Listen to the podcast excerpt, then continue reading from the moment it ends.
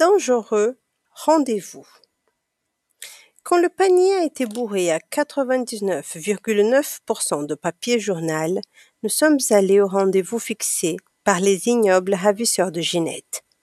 Dans la Ford rouge de Robert, j'ai déplié un plan de la ville et j'ai trouvé le croisement de la rue Saint-Sherlock et du boulevard Colombo.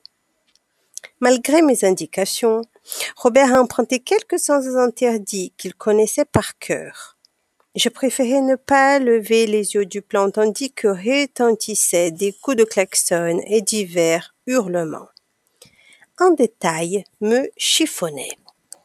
Ça ne t'étonne pas, toi, tonton, que les ravisseurs demandent la rançon en dollars? Mais non, ça vaut plus que le franc, pardi. Ils veulent être payés en dollars parce qu'ils ont appris que tu possèdes 5000 dollars chez toi. D'ailleurs, le monstrueux ravisseur l'a avoué au téléphone. Qui sait que ta cliente américaine t'a payé 5000 dollars pour avoir à retrouver son chien? Robert slalomait entre des poubelles. Mon banquier, mon percepteur et d'autres personnes auxquelles je dois des petites factures de rien du tout. Et Ginette, tu lui en as parlé? Elle n'est pas au courant de mes affaires. Tu sais, Manu, quand on est détective privé, la discrétion est la règle numéro un. Robert a branché sa radio. Après avoir marqué le rythme d'un tube disco, d'une musique techno, d'un rap et d'un vieux twist, il a enfin trouvé la fréquence utilisée par la police pour contacter ses voitures en patrouille. Appel à Xuphuitlmleuf. Tentative de Glupt. Un blessé. Se rendre à Xorgtopldre Plza. Terminé. Ma réception n'est pas parfaite, admis Robert. Mais un détective qui se respecte doit être branché sur la fréquence de la police. Ça peut servir. Si on comprend, bien sûr. N'importe quelle musique aurait été préférable à ces parasites policiers qui troublaient ma réflexion. Et il y en avait des questions à éclaircir. Était suffisamment proche de Robert pour connaître ses affaires et sa vie solitaire? L'Américaine avait-elle parlé? Pourquoi les ravisseurs avaient-ils découpé et préparé leur message anonyme dans l'appartement de leur victime Comment avaient-ils enlevé Ginette? Robert a pilé brusquement. J'ai poussé un cri. Dans un hurlement de pneus, la voiture s'est rangée en travers d'un carrefour. Nous sommes arrivés au fameux croisement, a crié Robert. Maintenant, il va falloir trouver une place pour se garer. Tonton a tenté un créneau entre deux voitures. Blin Dans le pare-choc arrière. Blin Dans le pare-choc avant. Je suis sorti en retenant ma portière. Robert a ouvert le coffre et en a extirpé une gigantesque bâche de camouflage kaki que nous avons dépliée pour en recouvrir la voiture. Et voilà, a-t-il déclaré très satisfait. Un bon détective doit toujours prendre ses dispositions pour que sa voiture, même rouge, ne soit jamais repérée. Pour ma part, j'étais moins certain du résultat. Un tank semblait avoir été oublié là par une armée en déroute. D'ailleurs, les gens sortaient sur le pas de leur porte pour observer ce qui se passait. Mais après tout, Robert savait ce qu'il faisait. Ce n'était pas à moi, son jeune neveu inexpérimenté, de changer ses habitudes de travail.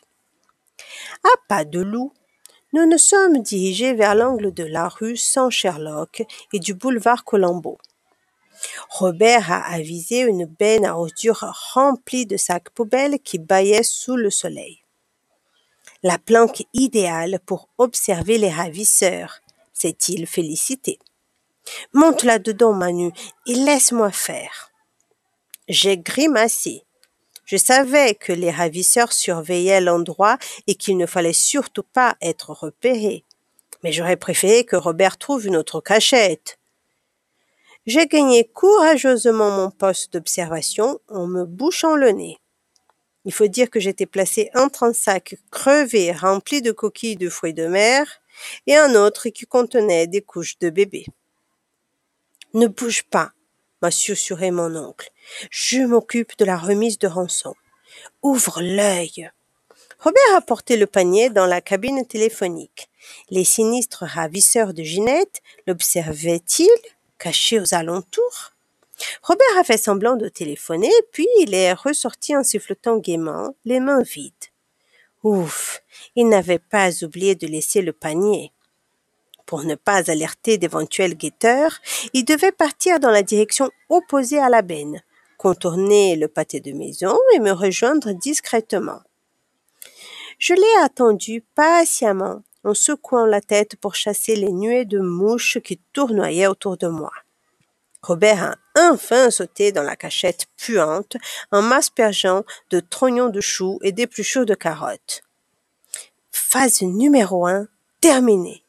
Maintenant, on passe à la phase 2, la plus ennuyeuse pour tous les détectives. L'attente. Nos yeux arrivaient juste au ras de la benne. Nous avons patienté. Personne, ni homme, ni bête, ne s'approchait de la cabine téléphonique. Écoute, Manu, a chuchoté Robert en décollant ses semelles d'un amas de spaghettis. Je vais te donner le numéro de mon téléphone portable. Si nous devions être séparés, tu pourrais ainsi me joindre sans problème. Robert a déniché un vieux bout de papier gras sur lequel il a griffonné le numéro de son téléphone. Je l'ai empoché en silence, le cœur battant. Robert me considérait enfin comme un membre de sa magnifique corporation. Pourtant, une petite voix m'a commandé de me montrer prudent. J'espère, tonton, que tu as vraiment ton téléphone sur toi. Vexé par mon manque de confiance, il a tapoté sa poche droite et en a sorti fièrement une courgette. J'aurais dû m'en douter. Ça alors, s'est-il exclamé. J'ai préparé une ratatouille hier soir. J'espère que je n'ai pas cuit mon portable à la place de ce légume. Regarde dans ton autre poche, tonton. On ne sait jamais. Le téléphone était là. Ouf. L'esprit apaisé, nous nous sommes installés confortablement pour attendre celui ou celle qui viendrait chercher la rançon de Ginette. Les ravisseurs ne semblaient pas pressés. Robert a fini par s'assoupir, la tête calée sur un tas d'épluchures. Pour ma part, et malgré mes efforts, je ne parvenais pas à adopter la position du lotus au milieu des sacs poubelles crevés. On s'habituait à l'odeur. C'était surtout les mouches et les asticots qui nous gênaient. Mon regard a quitté la cabine téléphonique pour suivre l'évolution suspecte d'une petite fille jouant à la marelle sur le trottoir. Quelques secondes plus tard, quand j'ai repris ma surveillance, mon cœur a cessé de battre. Un barbu était entré dans la cabine. J'ai tapé sur l'épaule de Robert avec une telle vigueur qu'il s'est effondré dans le fond de la benne. Hein? Quoi? a-t-il beuglé en sortant de son sommeil. Ne tirez pas, je suis innocent. Chut, tonton. Tu vas ameuter tout le quartier. C'est moi, Manu. Un homme barbu vient d'entrer dans la cabine. Il va sans doute s'emparer de la rançon. Robert a regagné aussitôt son poste d'observation.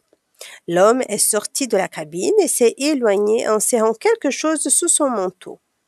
Ce devait être le panier. J'y vais, a lancé Roberto. Toi, Manu, tu restes ici. Les opérations de cette envergure se révèlent parfois dangereuses, et comme tu es un enfant unique, tes parents m'en voudraient beaucoup si tu te faisais zigouiller. Tonton avait raison. J'avais encore de belles années devant moi, mais j'étais triste d'être mis ainsi à l'écart.